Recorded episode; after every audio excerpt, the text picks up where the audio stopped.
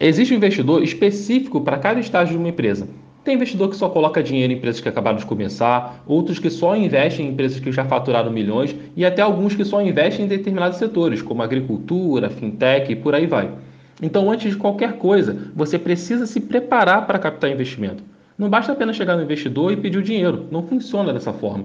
Antes de você começar a abrir conversa com investidores, você precisa aprender os principais termos que são utilizados nesse mercado, como se faz o valuation de uma startup, como que o investimento acontece na prática.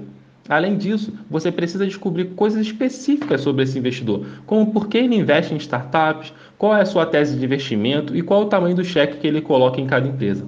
A captação é uma negociação, e se você for conversar com um investidor potencial sem saber como funciona esse mercado de investimento, ou você vai queimar um cartucho bem precioso, ou você vai sair com um acordo bem ruim para a sua empresa.